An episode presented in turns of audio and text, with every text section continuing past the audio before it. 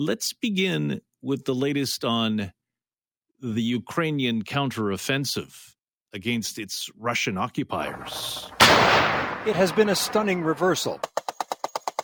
Ukrainian troops have swept into Kharkiv region, sending Russian troops who've controlled the area fleeing. In village after village, Ukrainian fighters have moved in, welcomed by local residents. Slava Ukraine! Ukrainian flags raised once more across the region. This man says the Russians were here, then started shouting and running away, charging off in their tanks. The mayor of Derhachi tore up the Russian flag amid cheers. The Ukrainian military posted pictures of abandoned Russian tanks and equipment. It is not the first major retreat. Last winter, Russia controlled Crimea and Donetsk. The start of the war saw a military onslaught from multiple directions. Eventually, Russians pulled back to maintain a hold on much of eastern Ukraine. But in recent days, a Ukrainian counteroffensive around Kharkiv has taken back about 3,000 square kilometers of territory, according to Ukraine. President Zelensky addressed the Ukrainian forces, saying the world is impressed, the enemy is panicking. The gains are believed to be crucial for Ukraine to maintain political support and military supplies from its allies is probably the most significant battle and moment of this war. Ukraine needed to demonstrate to its Western backers, the United States, many European nations, Canada included, that it does have a chance to win this war. In Moscow, the Russian retreat was called a regrouping operation. But even on Russian television, signs of discontent with how the war is going. This former member of the State Duma declaring that Vladimir Putin was badly advised about what could be achieved. And it could mean that the knives are coming out for, for Vladimir Putin right now. The fear is that Putin will respond with greater brutality. Russian airstrikes destroyed a power plant on the weekend, plunging much of Kharkiv into darkness. But for now, across Ukraine, spirits have been lifted. After months of enduring Russian destruction in the recaptured community of Hoptivka, troops declare the task is complete.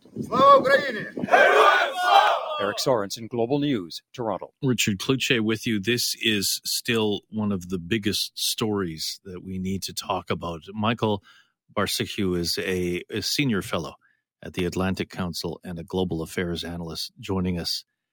I really appreciate your time. Michael, uh, how significant is this Ukraine counteroffensive and the territory that they have captured?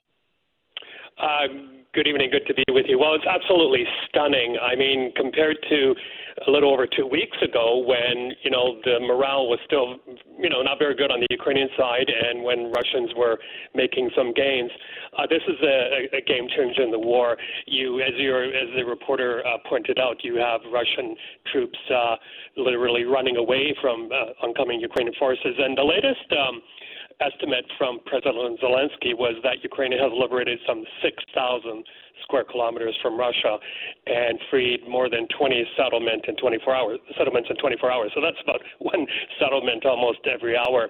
Um, now, of course, uh, we have to acknowledge that the Russians still hold huge swaths of Ukrainian territory, including Donetsk and Luhansk, which they occupied in uh, 2014, and also Crimea that same year. Uh, the next, I think, um, uh, uh, thrust will be to liberate Kherson. It's extremely strategic down in the south, and also, um, of course, something needs to be done with the Zaporizhia nuclear power plant, which threatens the whole world if uh, that isn't removed from the hands of Russian troops. How is Ukraine being able to pull this off? Take some time and explain because, you know, Canada, but primarily the United States and its yeah. European allies have been sending armaments there, but help us understand how this sure. is being done. Yeah, well, let me put a little bit into perspective here. So in 2014, I was seconded by Canada to the Organization for Security Cooperation in Europe in Ukraine. And uh, that's just, again, after Crimea was illegally annexed and the invasion of Donetsk and Luhansk.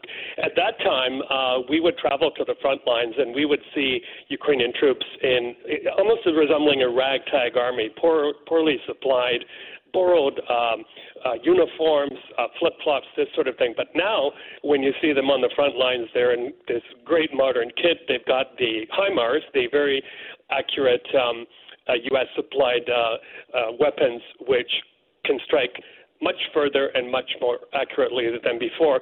And then the other big um, aspect working in Ukraine's favor now is technology. For example, uh, very, very good intelligence, intelligence, including from satellites, but also uh, drones.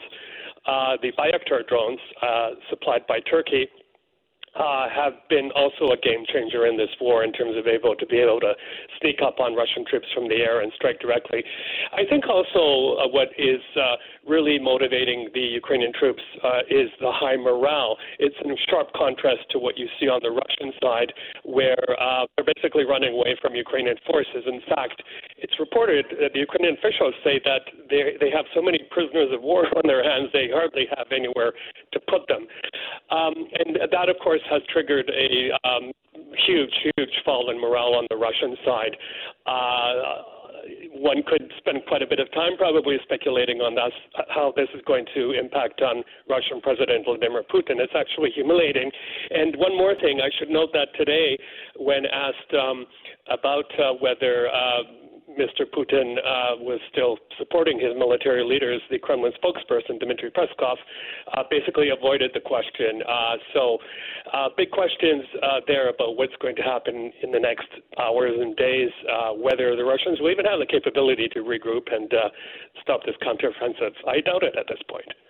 With Michael Bociurkiw, Richard Cloutier with you. Um, in Eric Sorensen's piece, there was also mm-hmm. reference to the fact that this could um, motivate uh, the Russian president to lash out even further. And I always fear that uh, a country with a nuclear weapon yeah. could use it in a limited way.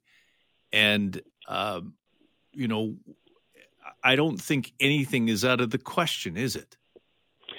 You're absolutely 100% correct. So I've now been temporarily based in Odessa, and um, the big fear there, even though the front line is quite a distance away, are the Russians' ability, that stockpile of long long range uh, missiles and also high speed missiles.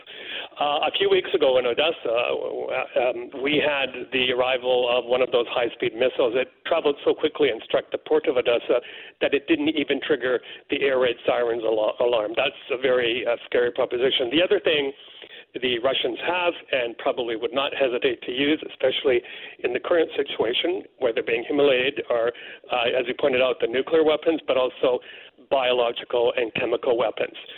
Finally, um, as I pointed out in a Globe and Mail op-ed uh, just a few days ago, my big fear is that with Russian losses mounting, uh, the Russians will be tempted to use the Zaporizhia nuclear power plant as a weapon, um, perhaps staging a deliberate accident but causing contamination. Of course, as everyone remembers from 1986, when you have that type of an event at a nuclear power plant, uh, depending on the wind, it could spread anywhere. So we are definitely not out of the woods yet. And um, I, again, another fear is that uh, I think uh, Putin is unhinged and uh, he doesn't care not only about his own people, but, or, but, but he doesn't care about humanity. And that's what worries me about what they have in their arsenal left.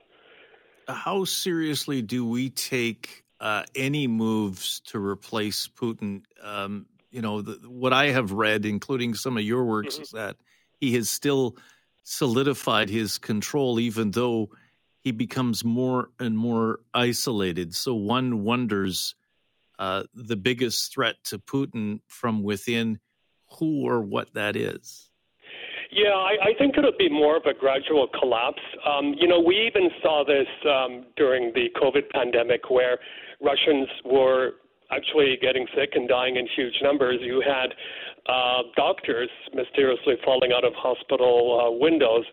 Uh, it, it, the the Russians realized, I think it was a bit of a wake up call of how horrible uh, their healthcare system is because so much money has been diverted by Mr. Putin to other uses. So uh, there's growing inequality. You have the sanctions, which yet, but are gradually going to make it harder for the average Russian to um, make ends meet on a day-to-day basis. And then I think what could be a real trigger is if the West, including Canada, can get its act together and further, further, much more tighten the noose around the elites around Mr. Putin, including on a much uh, harsher travel ban, then um, they will they will figure out that he's no longer the, the winning horse to bet on. That uh, things have to change. But uh, I think we're still quite some time away from that. But that's I think how I see the scenario playing out.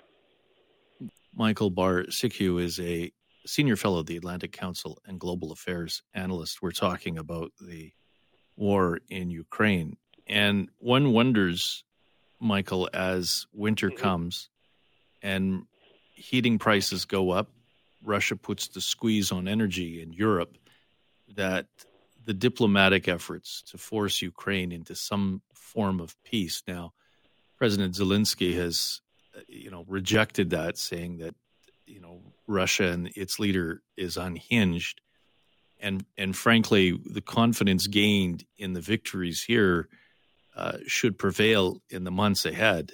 But one wonders about European public opinion. And uh, without subsidies on home heating, etc., the pressure will be on to solve this.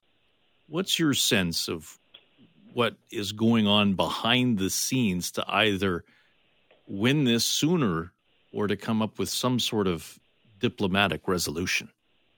Yeah, it's a very, very good and relevant question. Well, look, um, there are legitimate fears that uh, support in uh, Europe for the war in Ukraine is uh, deteriorating, and I'll um, point you to the uh, rally in Prague just uh, over the weekend, where an estimated 70,000, 70,000 demonstrators gathered to protest at soaring energy bills, and they were also demanding an end to sanctions against Russia over the Ukraine war. Um, I was recently in Germany and I spoke to people there, and they were very fearful of what the winter will bring.